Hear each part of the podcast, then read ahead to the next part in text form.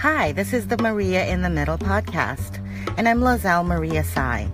This podcast is where I explore the messy and the meaningful and everything else in the middle.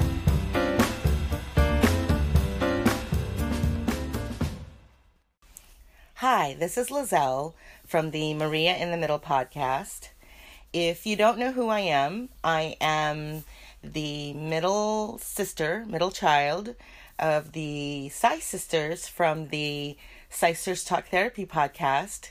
If you've never listened to that podcast, I'd encourage you to listen just for the pure amusement, but it'll also maybe give you some insight into who I am and why I've decided to start this podcast.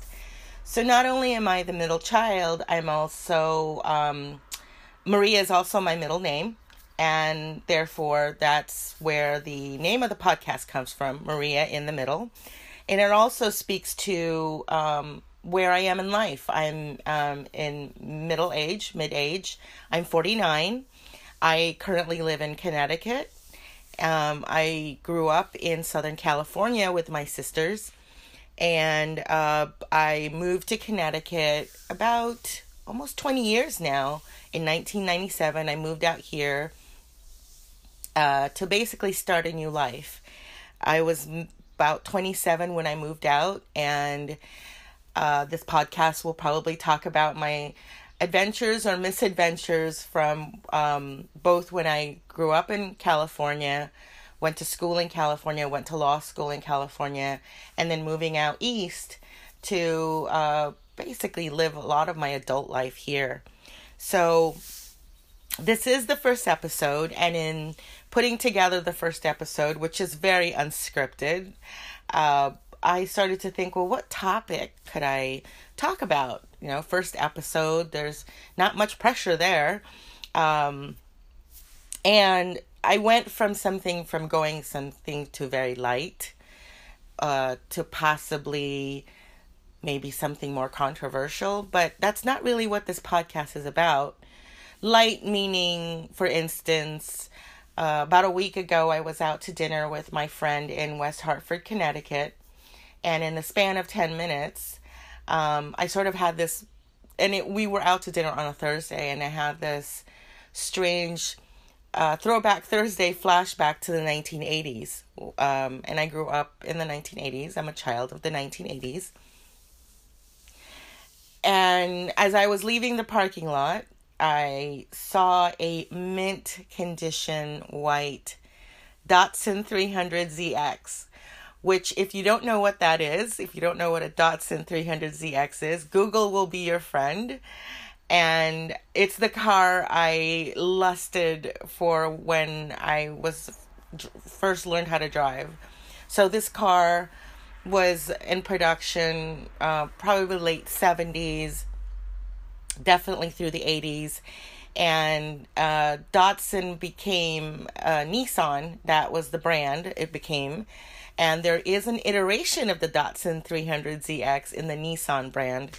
So there's a little bit of auto geek talk right there. But anyway, I see this beautiful, again, mint condition 300ZX, and I'm taking pictures of it from my car. And I was like, wow, like I haven't seen one of these in ages. Where did this come from? So I just then, took my little pictures, posted it on Facebook, and I drove away on my way back home up north to up through 91. And literally like 5 minutes from leaving that parking lot, I see on the highway a bumper sticker. The truck in front of me had a bumper sticker that said Reagan for president. And so I'm at this point, like my mind is blown. Not only did I see a Datsun 300ZX, and it still had the name Datsun on it, not Nissan, Datsun. And then I'm looking at this truck in front of me, and I'm stuck in traffic, so I can't help but stare at this bumper sticker that keeps like flashing in front of me as he's putting on the brake lights that says Reagan for president. And I thought, aha, I had an aha moment. I could talk about the 80s and how I grew up in the 80s and how, Breakfast Club is my favorite movie. And The music, Madonna, all the new wave music, Duran Duran. I mean, I could go on. Paul Young, which I still listen to, which was one of the CDs I had playing in the car when I, had this experience last week. And then I thought, well, what could I talk about from the 1980s? Having grown up through it, having very fond memories, I thought, well, all I would need to be wearing right now is that, slouch, one shoulder, flash dance sweatshirt with some leg warmers. And that about completes my 1980s experience, within 15 minutes. So although I could probably talk about the 1980s and reflect fondly on memories, I'm 100% sure that a retrospective on VH1, MTV, or whatever show there is going on in cable these days would do a much better job on the 1980s than I ever could. And I couldn't do justice to that decade, except to perhaps refer to or look fondly on memories from my childhood. So whatever I had to say on the 1980s, I probably just said it. And that would not make for a very interesting episode. So then I thought, well, why don't I do something a little bit heavier or meaty or chunky? And given what's going on right now in politics, I thought, well, I could broach that topic. And then I thought, well, but that's not really what I want to do. It's not really what the intent of this podcast is.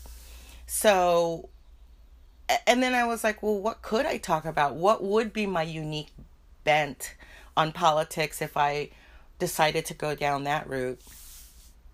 And I was thinking about my very first cognizant moment of politics. And at the time, I wasn't even sure. I didn't know at the time that it would be my first sort of experience in politics. And this would be late 1970s. I was quite young. I was about 6 years old. And we were in front of the television watching a debate. I knew it was a debate because, there were two folks. It was almost like watching a boxing match. You could tell by the audience around me.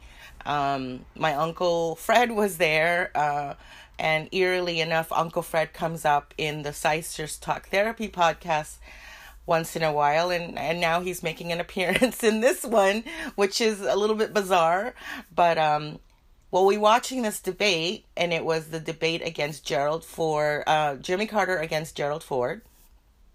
He turns to me and he says, "Who are you rooting for?" And without even giving it much thought, and I remember this vividly, I said, "Well, Gerald Ford." And he says, "Gerald Ford? Why Gerald Ford?" And I said, "Well, because his name is Gerald Ford, like Geraldine. And Geraldine's the name of my little sister." So that was the extent of my first sort of cognizant moment of politics. And if you fast forward from there, the very first political campaign I was aware of or participated in some small way was when I was in college at UCLA.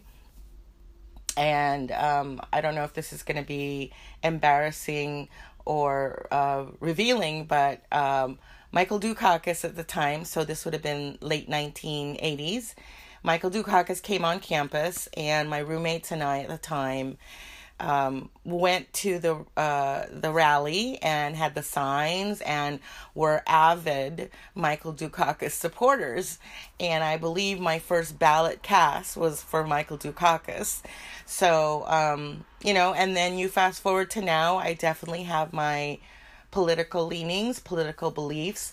But I'm not a particularly vocal person in my politics. I have firm beliefs that I've, have progressed since the Gerald Ford days. And they do change. It's not like, I take one position and it hasn't changed over time. And I reckon it'll continue to change as I grow older. But I'm not here to sort of, I'm not a pundit in any way. And if you turn on the television, turn on CNN or ABC, CBS, whatever's, news is out there, there are enough people, and there are thousands of podcasts talking about politics. And I'm not sure I'm qualified to add to that mix. And I don't think, other than the two stories I just talked about, have much of insight into politics other than my own political beliefs. I also believe that people at some point make up their mind on a very personal basis, based on how they grew up, their own personal experiences, and that's more what shapes somebody's political ideology in the rather than listening to some pundit or some person like me talking about it on a podcast. So, you know, between the 1980s and politics, what could I possibly talk about? And the obvious came up, you know, why am I doing a podcast? Who am I? And really, I'm just some random person who is either too shy or too scared to be on YouTube, but has a sort of point of view that wants to be broadcast in some way, whether it's with my sisters or through this spinoff. And that's kind of where this episode's going. Not only why am I doing this, but really what the intent is behind doing these podcasts, you know, weekly, monthly, whatever interval I decide on and have time for. And it came down to basically that in some form or another, I've always engaged in some activity that was about self-reflection or sort of gaining insight into society and into myself. And I would say, from the very beginning, I started journaling in some form, in written form. And what I love to write, the physical act of writing and the ability to write and be able to take sort of what's going on in my brain and do a brain dump on paper. I love this activity, whether I'm doing it behind a pen or behind a keyboard. I've done it in one form or another. These days, I'm doing it more on electronic form, but I still do take pen to paper to journal. And that's one of my activities where it's a lot more private. It's reflective. It's where I sort of tease out a lot of the things that ruminate in my head, and I try and make sense of it. When I first moved out to Connecticut, I started a website. And long before there was a WordPress or a Blogger, or the term blog even was in existence in our vernacular, I was doing a web log, as we used to call it, before blog took off. And I was doing it mainly to keep my family and friends amused and updated on my adventures or misadventures in Connecticut. It was an exciting time for me, and I wanted to be able to memorialize my experience, because in some ways, having left California, it was the first time I ventured out on my own. So in this weblog, now blog, I kept notes on, you know, everything new that I came upon, my adventures with my cats, you know, the road trip. Instead of taking photographs, which I also love to do, I basically logged everything, and those logs are no longer published on the internet, I don't think, although they say nothing gets ever erased from the internet. But I've archived those, and oddly enough, and this may come up in a separate episode, I rarely, if ever, look back on my journals. I have shelves of written journals, and I have those archives of my old weblog, and I don't reopen them. I don't really look at them. Once or twice I may have looked to try and remember a detail from a trip in Spain or Portugal or something like that, but or to look at my penmanship perhaps, but rarely do I read over them. And yet they're very important to me.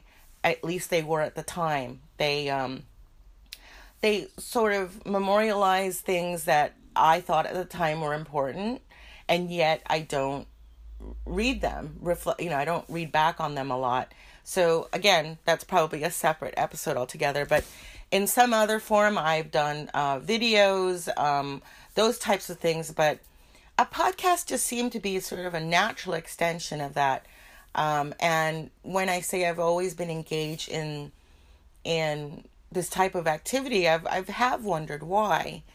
And I've come to realize, I don't have kids. I'm 49, but the likelihood of me having children is, probably the most remote possibility there is. And I was thinking, I have photographs of my grandparents and people who have passed in my life. And there's something about the human voice, I think, that's very different than looking at an image, even a video of somebody who has passed.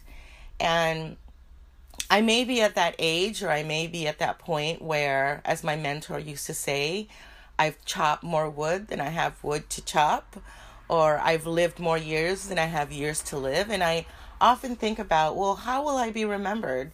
If I pass before my sisters, how will they remember me? Will they read through my journals? God forbid. Or, if my mother outlives me, which she probably will, will she remember me from my clutter at the house, my belongings, some photographs?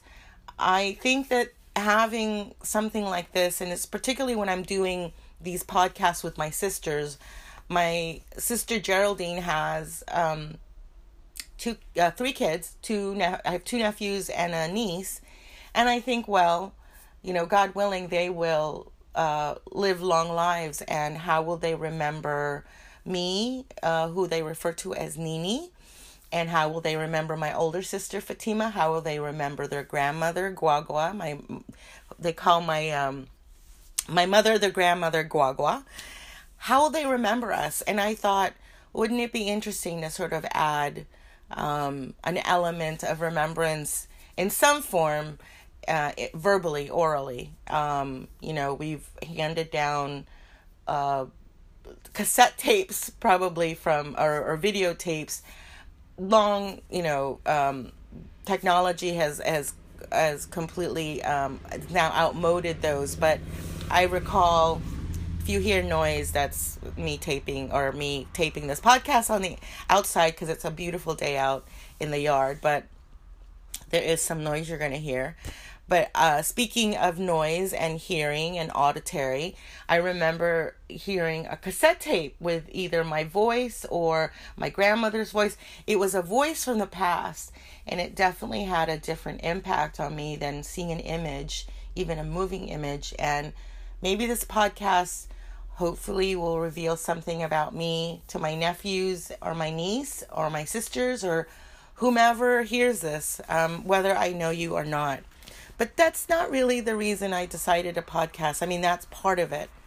I like to joke that as a middle child between two very strong personalities with my sisters, and they're very dynamic fire signs, and I adore them for that, that as a middle child, maybe having my own platform is the only way I will get heard. But even that's not the truth. It's probably a combination of all of them. But more than likely, it's because I am itching for another activity or mode, let's say, of self-reflection, of needing to not just gain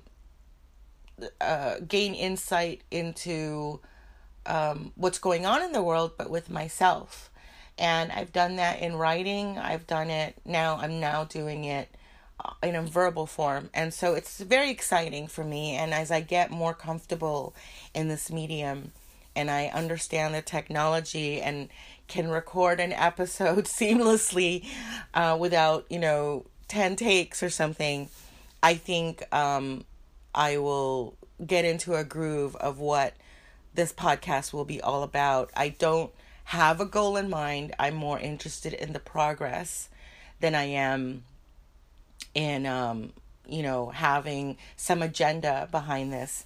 I think a little bit of it has to do with having something out there that will either outlive me or that my nephews and niece and my family can have, or something for me to do once a week to basically talk about my life, very much like the weblog or the blog that I used to keep. This is more immediate, and it will hopefully memorialize some of my adventures and misadventures and my thoughts, very much the way a written journal would. In a podcast, you are to categorize what it is, and the overarching category for any kind of social or cultural commentary is society and culture.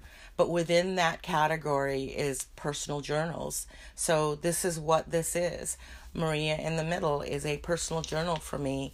And it's an attempt to gain more insight into myself and in the world I live in. You know, I was talking to my friend Marnie just a week ago. Actually, less than a week ago. It was on Friday. I'm taping this on Tuesday.